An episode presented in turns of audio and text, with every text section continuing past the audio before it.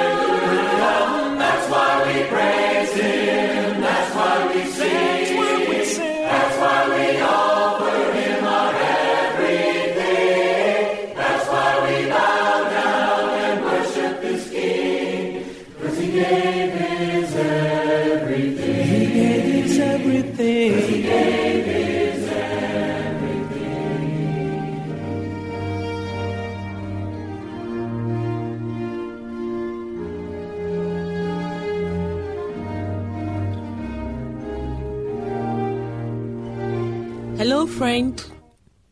You're welcome to Reflections for today. Today's nugget is titled, Honestly Mistaken. Honestly mistaken. Honest mistakes are almost inevitable in the quest for truth, innovation, and change. Those who've never made mistakes are those who've greatly accomplished nothing. Though costly, we shouldn't be discouraged by mistakes, because mistakes afford an opportunity to learn and grow. They keep us humble and enable us to see reality and ourselves more clearly. Most mistakes can be forgiven and corrected, provided we'll humbly submit to the truth. Our response to truth reveals whether we're really honest or are frankly misguided, stupid, and deluded. For when truth is presented to the honestly mistaken, they either cease to be mistaken or cease to be honest. This is written by Dr. Samuel Cranty-Pipim. And for more nuggets written by Dr. Pipim, you can visit eaglesonline.org and click on Weekly Thought Nuggets. I am Margaret Abebrese. Thank you.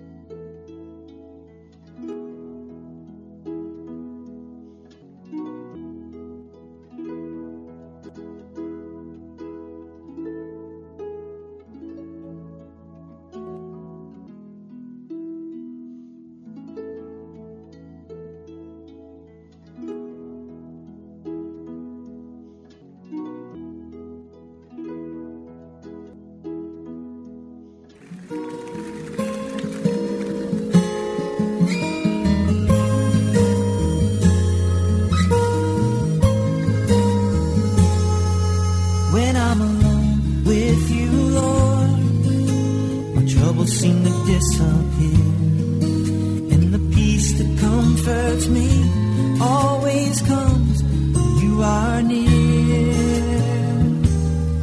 And your love's too much for my heart to contain, joy too much for my pain won't refrain. Cherished listener, brace yourself as we bring to you a continuation of the discussion, The Origin of Sin. Welcome back to your program, Radio Lawyer. We are discussing wills. We started off last week and we are continuing. Before we went for the break, we were talking about probate and letters of administration. If you could tell us the difference between the two. In a sense, when a person dies without a will, or what is called dying intestate, the closest family members or beneficiaries, potential beneficiaries of his estate, apply to the court for what is called letters of administration. So in that case, the court has a discretion to review the applicants and determine whether they should be granted the letters of administration or not. You could have a minimum number allowed by the law, which is 2, a maximum of 4. They use their discretion to constitute themselves, and the court has a discretion to decide whether to grant it to those persons or even vary the terms. That is letters of administration. But with probate, the testator expresses his intent clearly as to who and who should be executors. So as we mentioned last week, the one key difference is that when you write a will, even after your death, you are still more or less in charge. Giving instructions. You are still giving instructions. So you determine who should be the executors and they apply. When you are giving letters of administration, you must administer the estate in accordance with the intestate succession law. Okay. But when a probate is given, you have to execute the content. You distribute and share whatever remains in the estate in accordance with the content of the will. So when there is a will and there are executors, you apply for a probate. Okay. But when the person has died intestate, you apply for letters of administration. Yes. Okay. I want us to dwell a bit on this letters of administration and probate business. In fact, for the probate, in line with what you've told us, your work more or less is cut out, because you then would have to operate within the confines of the will. But quite often than not, we are faced with this issue of applying for letters of administration. And like you've said, with the letters of administration, therefore, you go according to what the Intestate Succession Law would say. Now, who qualifies for letters of administration? Because, you've informed us that in the case of the executors, they are named by the testator. But in the case of administrators, the testator wouldn't have named them. So who or which people would qualify to apply for the letters of administration? It will depend upon the station of life, the condition of the person who is dead. But you can derive some guidance from the intestate succession law. For example, if a person died without marrying, yes, and so the person died without, let's say, children, without a spouse, then under the intestate succession law, it is the person's family as defined by customary law, which will be entitled. So maybe a successor appointed by the family or some other persons like that will be more likely to be granted letters of administration. Okay. If the person died married and there is a surviving spouse, the picture will change completely, because then under the intestate succession law, the surviving spouse has a greater stake. The picture changes further if the person died, survived by a spouse and children. Okay. And so then you want to look at the interest of the surviving spouse,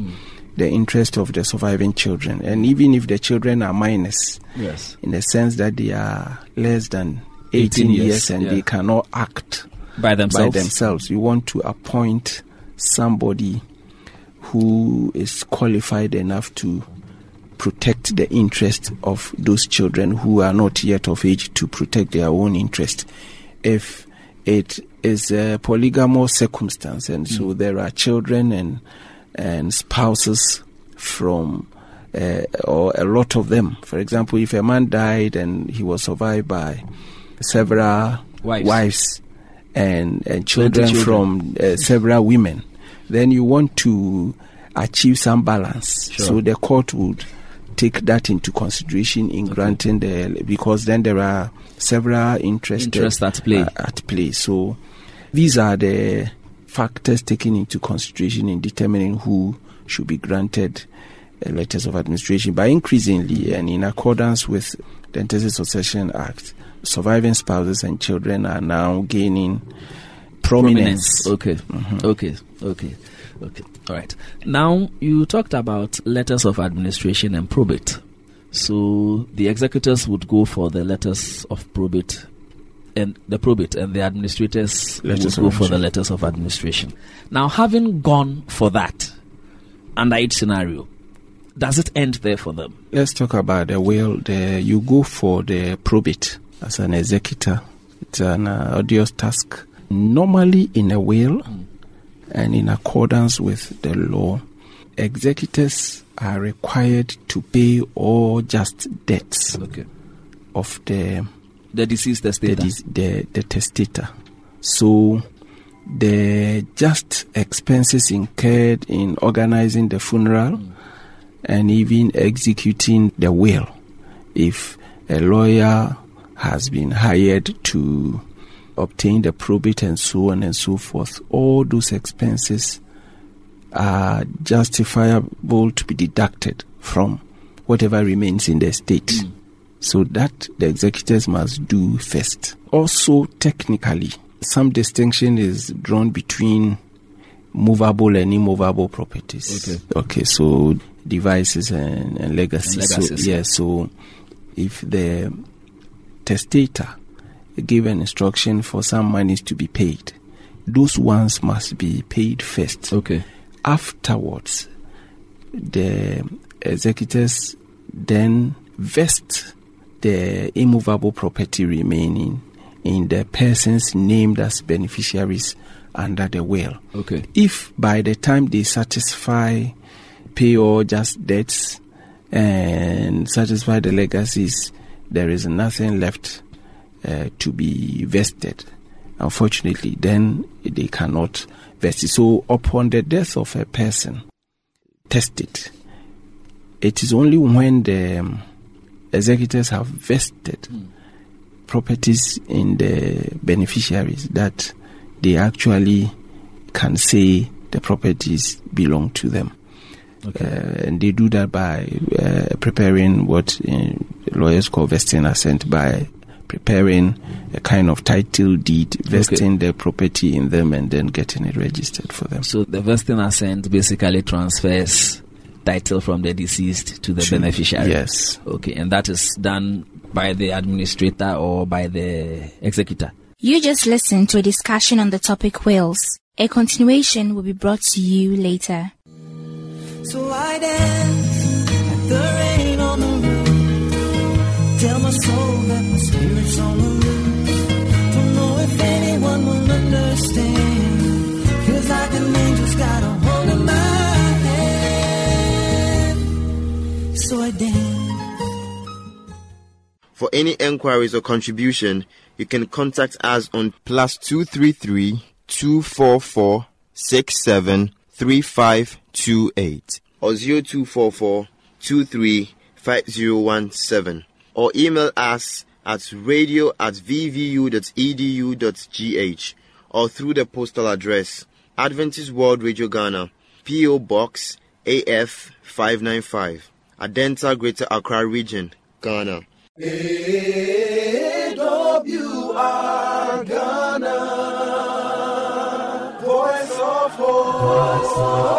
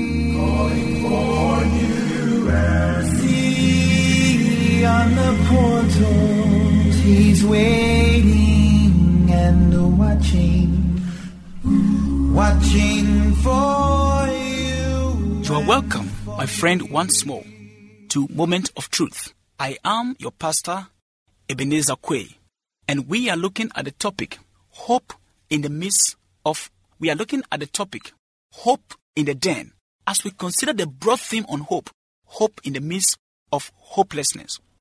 We have seen how people have ganged up against Daniel and signed a law that definitely they knew was going to destroy the man. But he prayed and trusted God. And even as he was thrown to the den, the lions could not touch him. Friends, the God who did it for Daniel of old, he can do it for you. Some people are saying that the God of the Old Testament is not the God of the New Testament. That is not true. The Bible says in Hebrews chapter 13 verse 8 that Jesus Christ is the same yesterday, today, and forevermore. In Malachi chapter 3 verse 6 we read, "For I am the Lord, I do not change. Therefore you are not consumed, O sons of Jacob." That same God of yesterday, that same God of Daniel, he is the God of today, and he is able to help you. The den was closed and sealed. Now the king went to his palace and spent the night fasting, and no musicians were brought before him. Also, his sleep went from hhim. According to Daniel chapter 6, verse 18, the king came to the den early the next morning and said with a lamenting voice, saying, "Daniel, servant of the living God, has your God whom you serve continually, that is faithfully, been able to deliver you from the lions? Consider the faith and the trust of the king and the God of Daniel." How will the king return to the den to ask such a question? But he knew that God is able to deliver. He knew the kind of God that Daniel served continually, and he knew that God was able to deliver Daniel. Indeed, Daniel responded from the den, "My God sent his angel and shut the lions' mouths so that they have not hurt me, because I was found innocent before him. And also, O king, I have done no wrong before you." Friends, if we can be faithful to God, then we can be faithful to men. There is hope for God's people, even in the den of the lion. Daniel was lifted from the den unhurt, but his conspirators were overpowered by the lions. When they were thrown in, they were eaten up by the lions. I ask a question at this point. Is there any hope for God's people? Is there hope for you, my friend, as you listen today? Yes, there is hope. Even in the lion's den, let them shut you up in the den with ravenous beasts like lion. You will still remain alive because God is with you. But remember to give your life to God first. Daniel gave his life to God, and indeed, when he was thrown into the lion's den, he survived it.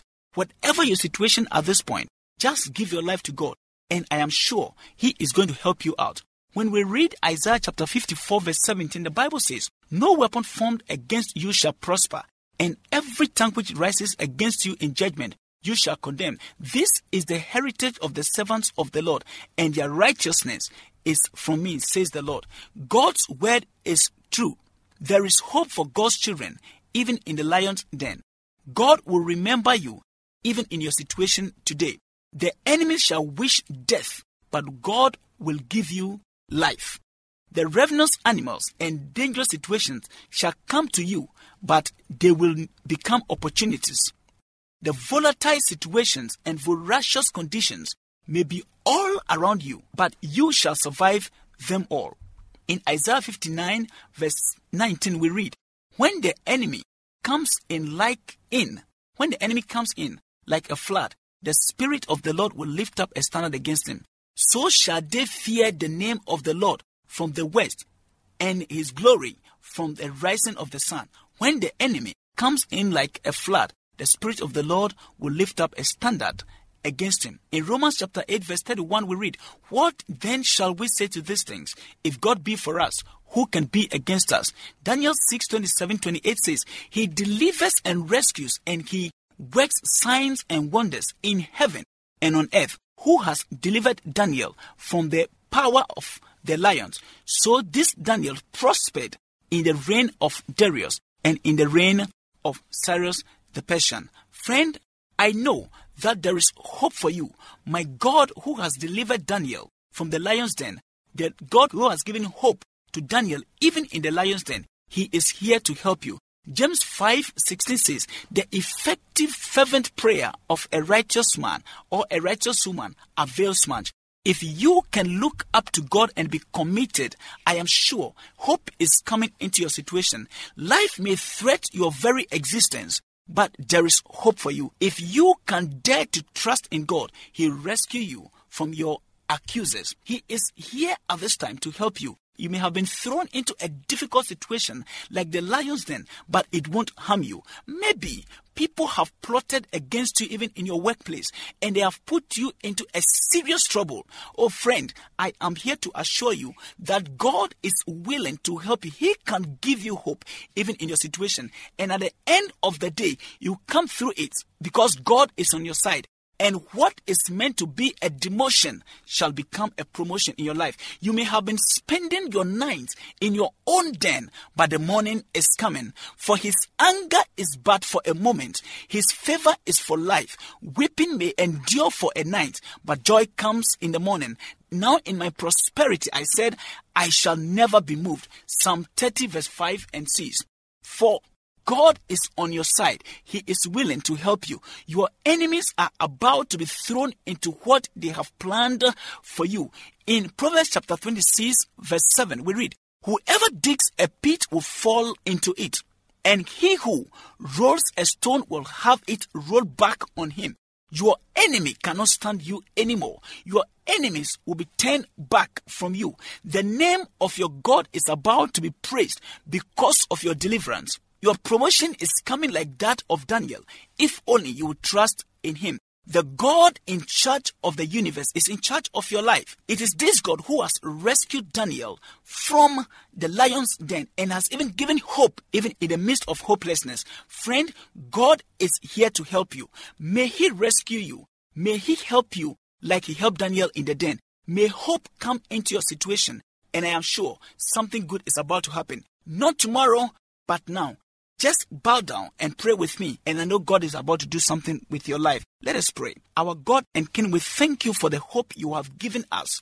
That which you have done in the life of Daniel, you will do it in the life of my brother, my sister who is listening at this time. Lord, rescue him. Lord, rescue her.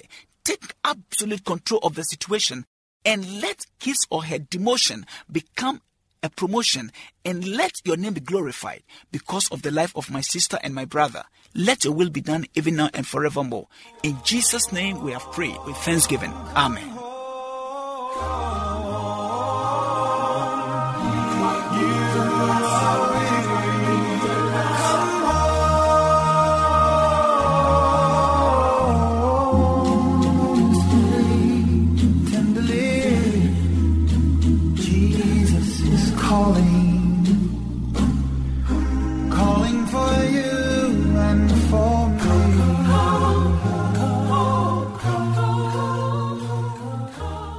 Thank you very much for staying with us. Once again, you can reach us on +233 244 673528 or 0244 235 017, or email us at radio@vvu.edu.gh, or through the postal address Adventist World Radio Ghana, P.O. Box AF 595, Adenta, Greater Accra Region, Ghana. We will expect your feedback. AWR Ghana, Voice of Hope. I believe today's magazine has been a blessing. May the good Lord's hand be in your life. Amen. Remember to tune in same time tomorrow. Bye for now.